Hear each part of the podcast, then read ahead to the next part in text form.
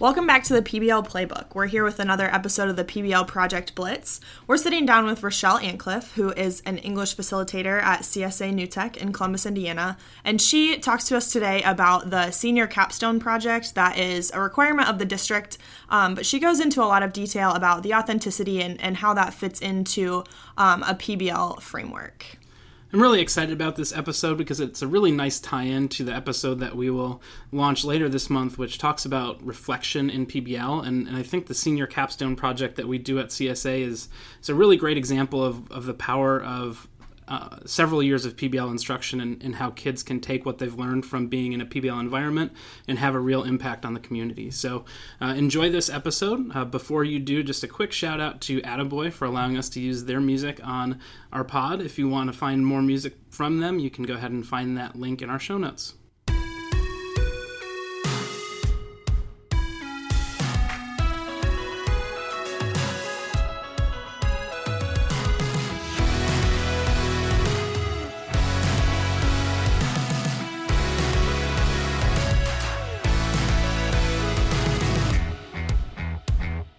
Welcome to the PBL Playbook, brought to you by Magnify Learning, where we equip teachers with project based learning tools today so they can engage and empower their students for the future. This podcast will give you the playbook of real PBL facilitators in the classroom, just like you, and help bring you strategies and tools for your PBL game. Now, here are your PBL Playbook hosts, Josh and Andrea.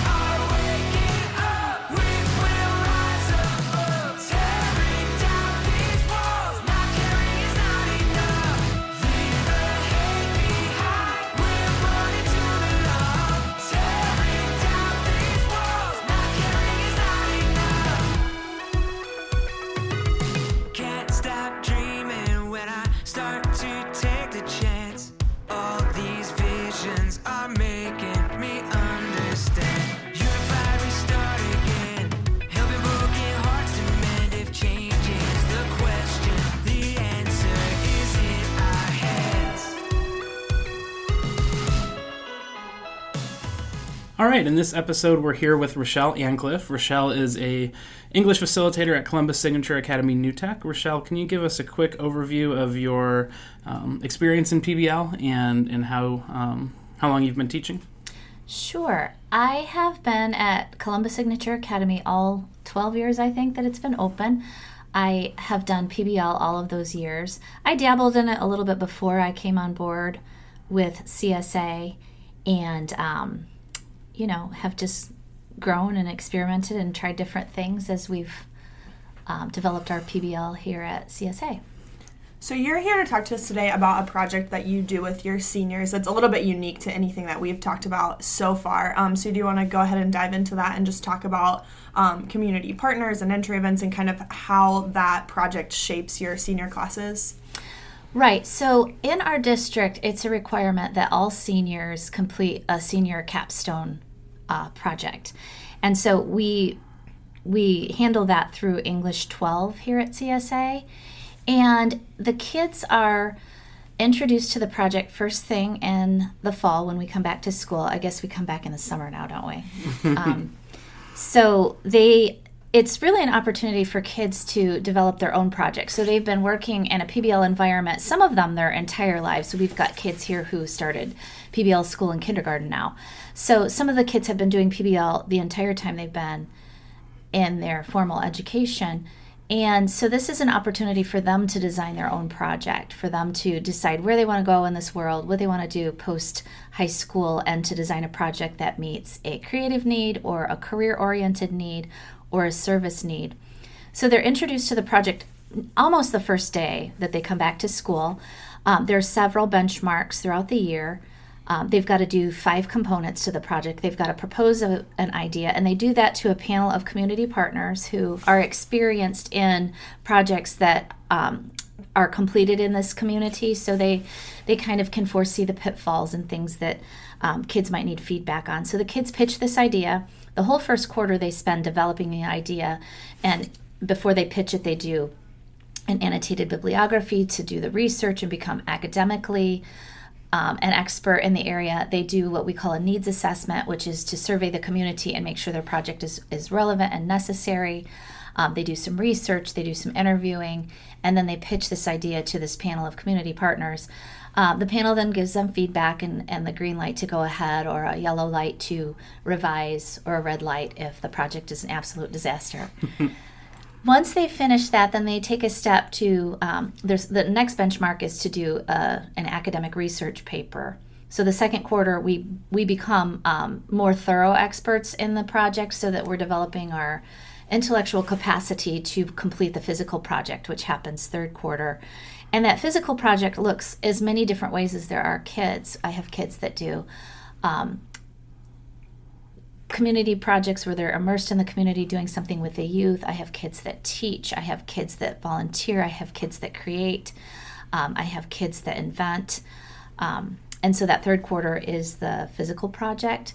And fourth quarter, they tie things up by creating a portfolio and then making a presentation of their project, again to a community panel. And that panel in the spring is much larger and a little more high stakes because, like I said, in our district, it's a graduation requirement. So um, it's a it's a yes or no for meeting that requirement and proceeding to graduation. Yeah, it's a it's a pretty fun day. I think that you know my first year and, and every year that the day that the seniors are presenting their their senior project is always just it's a great celebration but there's that level of, of healthy anxiety. Kids are a little bit nervous. We often see them dressed at their very best and and um, we got parents come in and it's really exciting. So uh, can you talk a little bit about the the student impact? Like what what things do you see from students that that you know i guess make it worth the time that you dedicate in class? I mean it's a full year long project with a significant time requirement, what are some of the, the outcomes for students that, that you can see? I think I see a couple of things that are significant. First, first of all, I see physical projects that are um, a tribute to the hard work that the kids have done. So, for example, we have a windmill, a working windmill on our property that is a result of a senior project, or I might see um, videos of a child teaching elementary school kids music, for example. Um, and so those those projects have impacts that that are long lasting and helpful for the community. So our students will learn from using that windmill to to understand forces and understand electricity. Um, those children that were participating in the music class had a, an enrichment program that maybe their school didn't offer, or they had opportunities that will change their lives a little bit. So I see the the kids impact the community, our seniors impact the community. Um, and it, it can be big or it can be little. You know, I, probably we've had thousands of animals um, become adopted from the shelters because yeah. that's always a popular outlet. Uh, but then I see the impact it has on the kids that are completing the project. And for them, it's it's a year long project, which is something that they haven't done typically in in the PBL classes, except for uh, freshmen do a, a, genius hour that that goes throughout the year. Um, but this is a, a big project. It involves um, connecting with a mentor in the community. It involves independent work. It involves things that happen outside of class. And like you said, Josh, on that day when they're presenting their projects, they are so proud and they are, are so um, so eager to talk about their projects and tell their story. So it leaves a big impact on them. And one of the things that they have to explain, and probably one of the most important things, is um, how they overcame obstacles, how the project was a challenge to them, how they um, experienced setbacks, and then how they were able to work around those issues. So I think that's a, a true demonstration of student learning and student growth um, for them to say, you know, this is where it fell apart, this is where um, things didn't come together, but this is how I figured out what to do. And so that that pride that they have, that expression on their face, that articulation that they share about the um, the low points and the high points in their project really demonstrates that they have engaged with it and they're they're fully invested in it um, because it's a project they care about. It connects to their lives in some capacity. So um, I really see a lot of growth that makes it worth the time that we devote to that in my English class. So, you mentioned a couple of times that this is a district wide um, capstone. It's a requirement for all of the graduating seniors. And as someone who attended a traditional high school in this district, um, a lot of the processes that, that we're um, going through at CSA for our seniors are very different from the other schools or from what I experienced doing my senior project. So, can you talk about some of the differences between um, the senior project here at CSA in a PBL environment versus the other schools? I think the largest difference is the authenticity. Uh, because we do project-based learning, the kids are conditioned to to wonder how their project is relevant, how their project is um, legitimate, how their project is um, truly a need in the community. Uh, because we don't we don't do anything that doesn't matter grades 9 through 11. So when they get to grade 12, it really is something that impacts the community. Um, I think some of the biggest ways that our project is different uh, probably sound really tiny, but that needs assessment is totally the authenticity piece. If they can't find an outlet or a venue or a need or a yes or a, a bunch of data that supports that it's necessary, we don't go on. They have to rethink it, retool it. And I think that's the difference between um, some schools that just do a capstone project. For example, um, my son went to a traditional high school and he learned to play the piano. That was his senior project. There was no reason for it other than he wanted to. He had always wanted to. There was no need. There was no final performance. There was no, uh, there was no why, um, or or purpose for it. He just learned some songs and then played some songs. And while he enjoyed learning to play the piano, it it wasn't authentic. Um, nobody asked him to do it. It didn't serve a need, and it compared to what our kids do, it just seems a little contrived. Whereas our kids have to go out there and conduct this needs assessment, and they might have to, you know, interview parks and parks and rec department people if they want to alter a skate park or something. Um, they might need to do some video surveillance and just watch how the space is used over the course of several weeks and then assess that. They might hold focus groups, and all of those things are authentic career experiences um, that that they'll already know how to do when they get to those points in, in their career. And so doing that needs assessment, I think, really provides the um, the authenticity piece, which makes our projects different.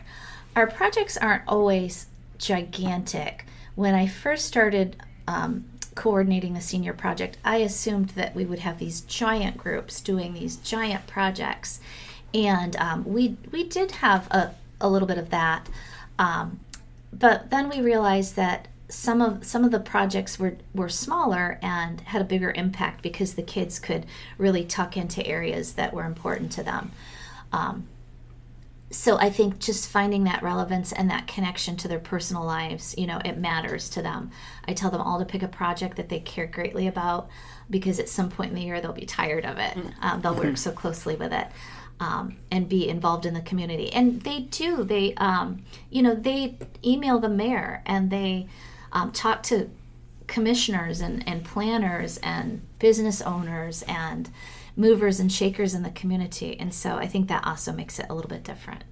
I think it's such a reflection of the work that we've done as a school um, and, and as facilitators when we can give them a project of this magnitude and know that they have the process pieces in place to be able to to start to go from start to finish and and kind of when they have an obstacle or a barrier or something doesn't go quite right they're able to, to problem solve they're able to figure out okay you know i need to do this it's not working my mentor hasn't responded to my email in three weeks like mm-hmm. i need to mm-hmm. figure out something else and I, I think that's kind of a great kind of transition into their life after high school because we know um, that they can handle a project or a, a task or an assignment like that yeah, you're exactly right. And I noticed that um, in our first years of implementation, kids who had only been in PBL school for a couple of years um, would make some rookie mistakes. They would let the project unravel too far before they sought help.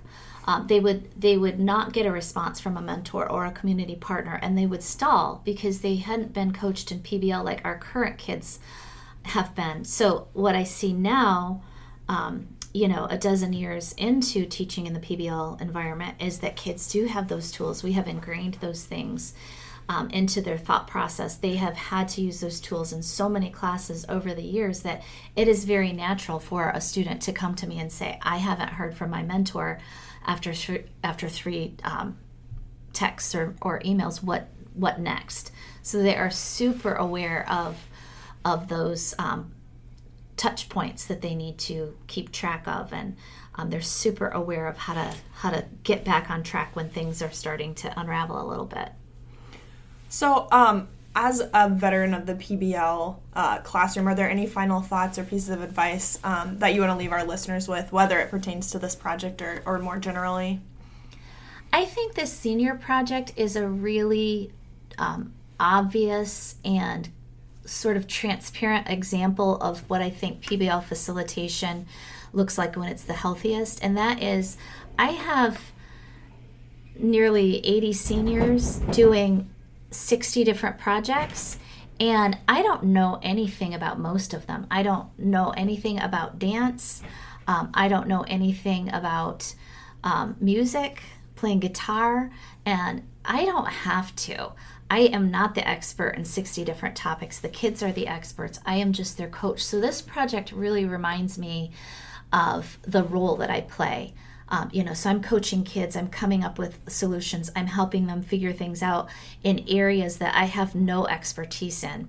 And so, like, stepping back into that role of being the coach and saying, well, this is how you do it in this environment, this is how you do it in this environment. Let's open up your computer and, and look for a phone number together. Let's problem solve together reminds me that that's my role in any project to remain the, the coach, the guide, the facilitator, rather than feel like I have to be the expert in the room in all things. Awesome. Thank you for spending some time with us today. You bet. Ready, break.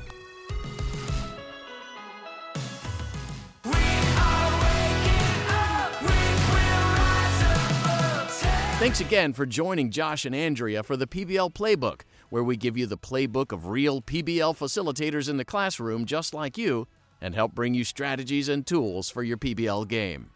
If you want to reach the pod, you can tweet at AskGIEBS, at MissB103, and at Magnify Learning. Or you can email the PBL Playbook at magnifylearningin.org with any questions, thoughts, or ideas you have.